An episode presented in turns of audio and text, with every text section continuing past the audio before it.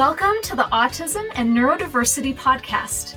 We're here to bring you helpful information from leading experts and give you effective tools and support. I'm Jason Grygla, a licensed counselor and founder of Techie for Life, a specialized mentoring program for neurodiverse young adults. And I'm Debbie Grygla, a certified life coach.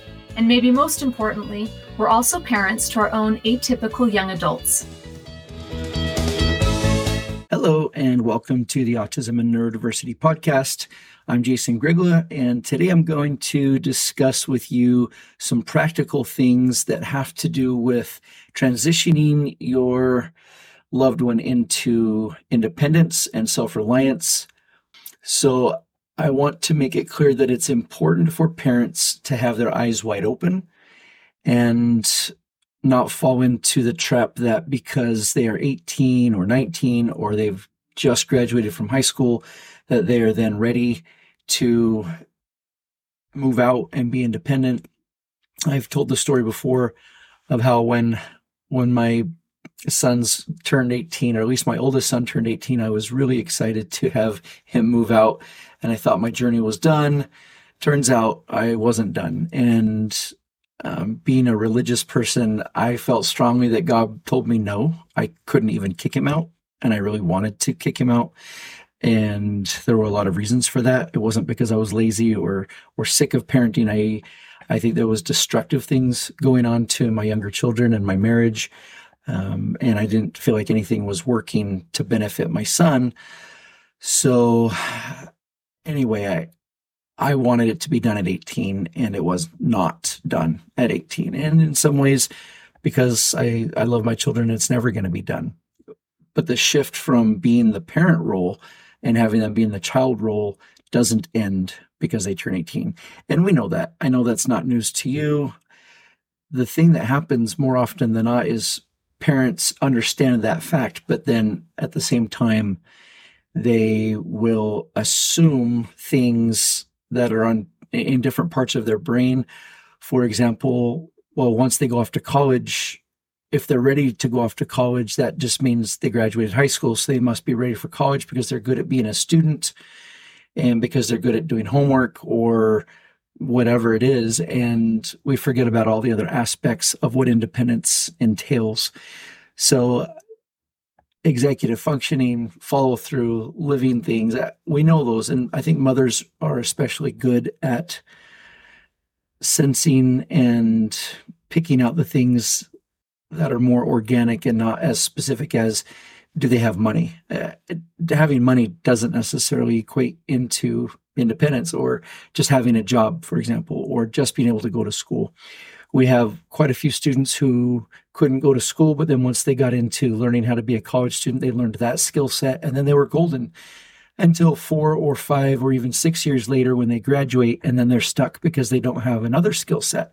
The skill set of taking their college degree and moving it into a career path. And so along the way, we need to build different skill sets, and switching gears is often really hard. And so specifically what we look at when someone is ready to move into a more independent, self-reliant setting are the practical areas of, first of all, physical health. That includes hygiene, that includes cleanliness around the house, that includes food and diet, and it also includes some form of exercise.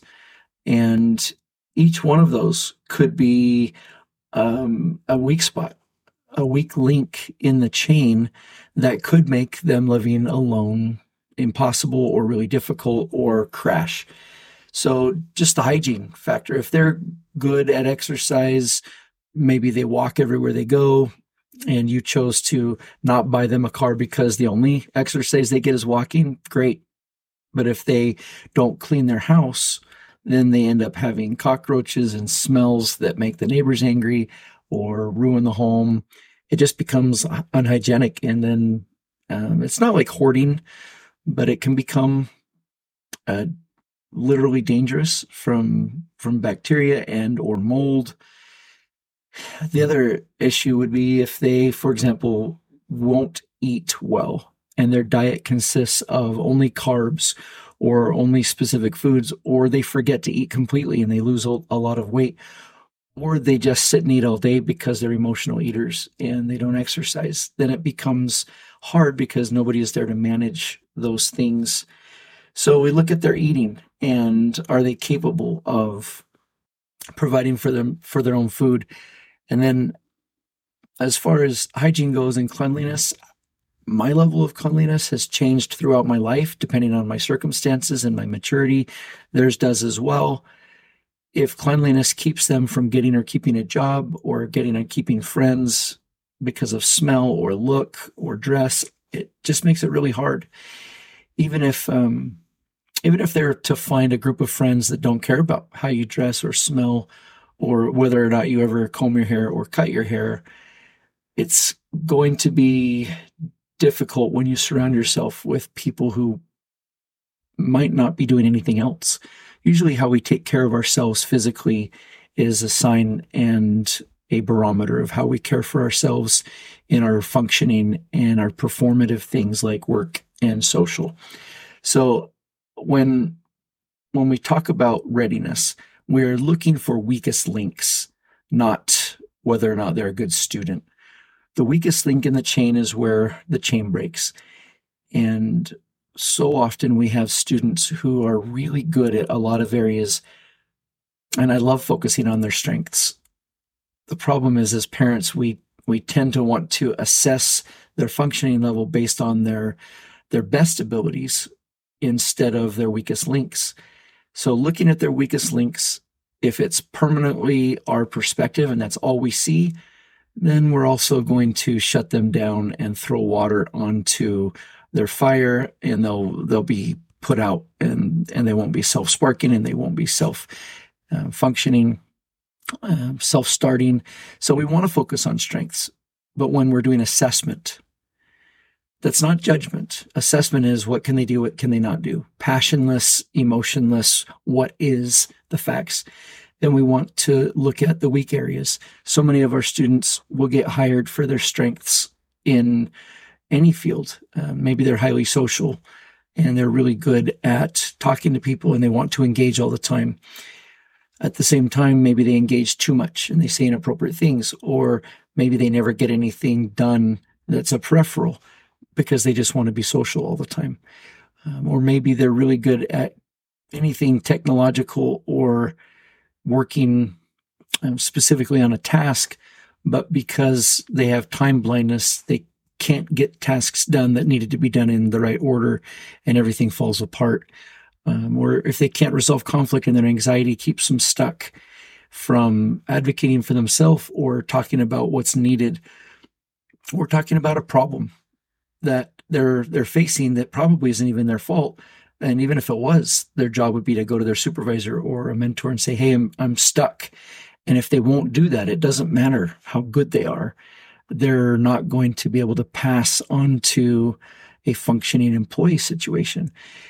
And so just a thought, jobs are a part of their development. They are not the final judgment of I'm ready to be a perfect employee in all situations. So lots of our students and our loved ones will have to be in and out of jobs to learn the skill sets, and what we want to do to mitigate those might be a whole nother podcast. But in general, we want to mitigate their self-loathing, their shame, their feelings of failure. That means we have to manage our frustration that another job has come and gone and they still haven't learned how to keep a job or stay in a job. So having jobs, keeping jobs, and learning from them the right lessons, knowing that they'll jump from job to job quite often or way more than a typical person is a part of their development process, which takes them into their mid to late 20s and maybe longer if they're just disabled and there's some dysfunction that's probably not going to go away. So looking at their weakest links, the areas of readiness, we talked about physical.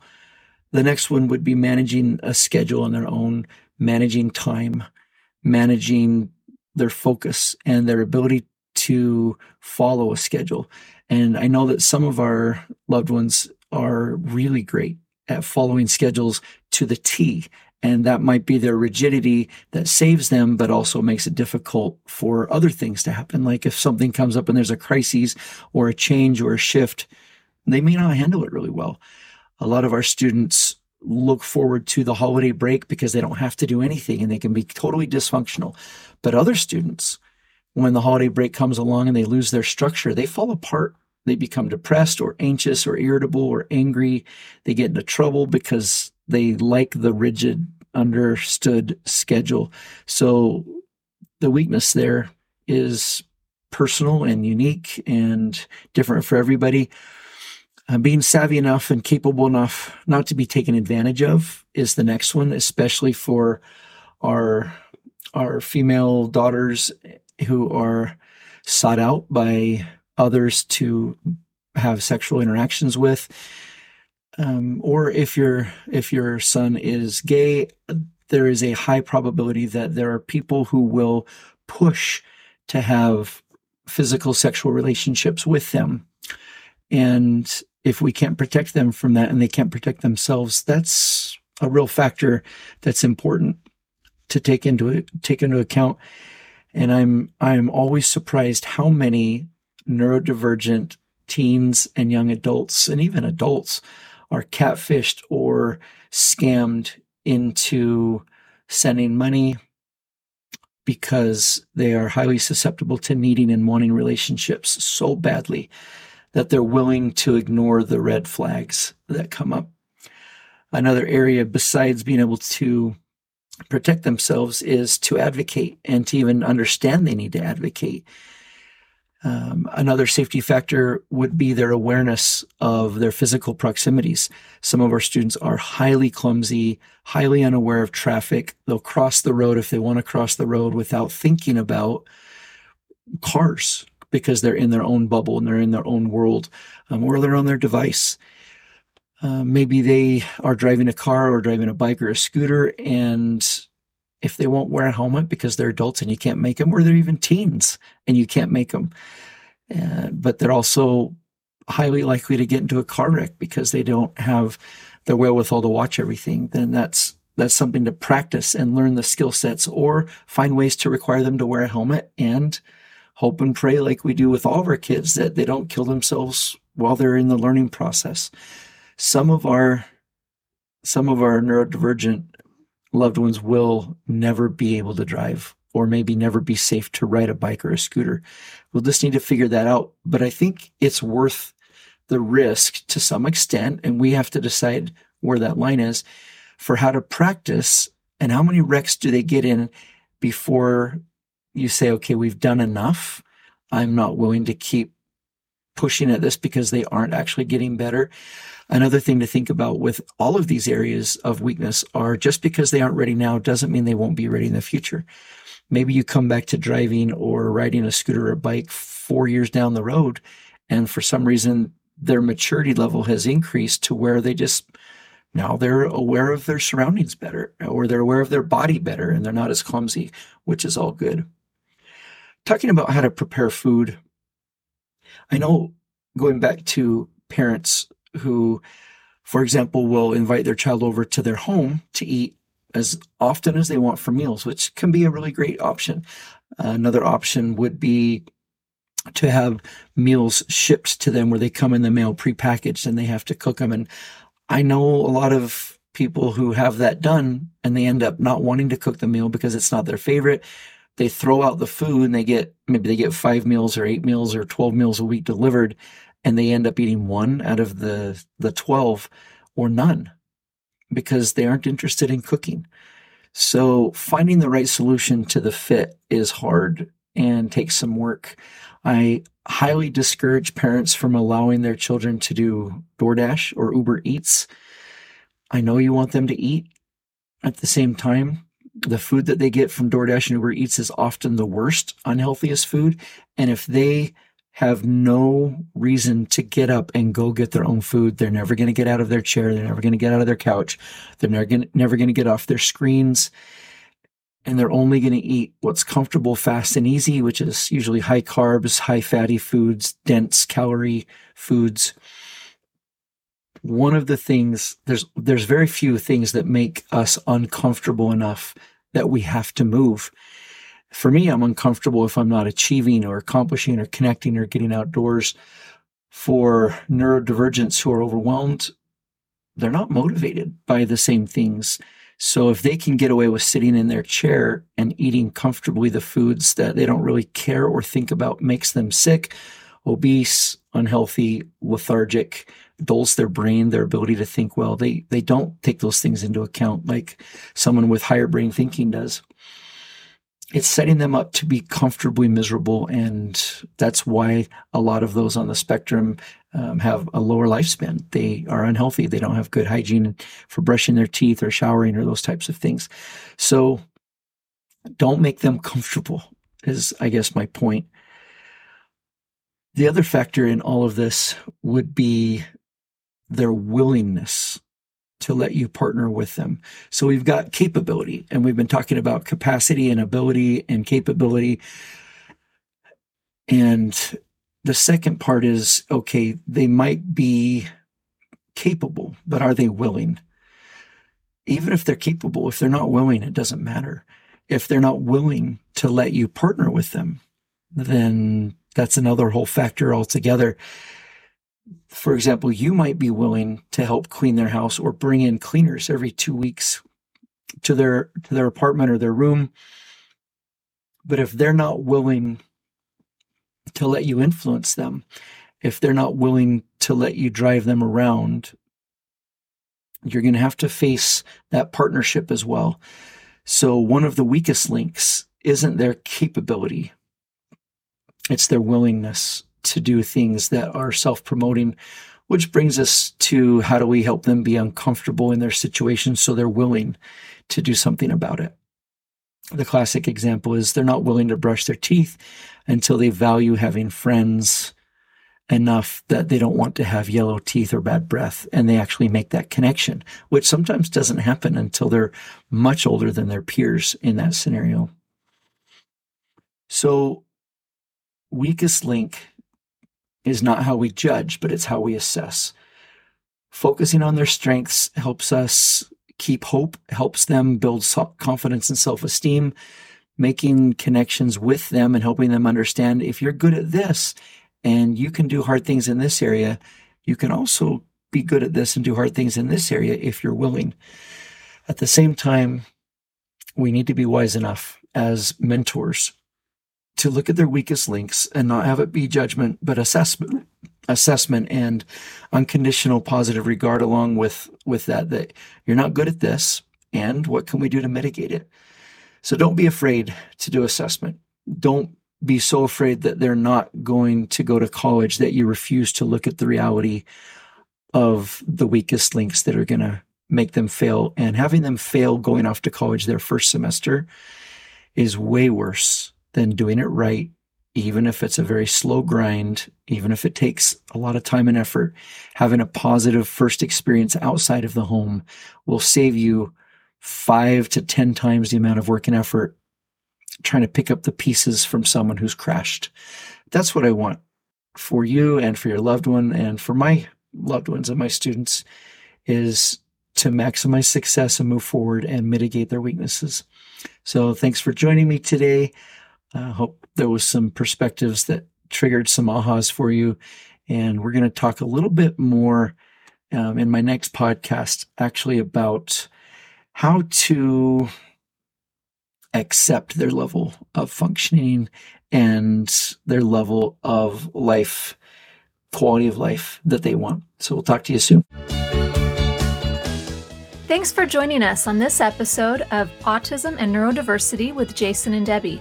If you want to learn more about our work, come visit us at JasonDebbie.com. That's JasonDebbie.com.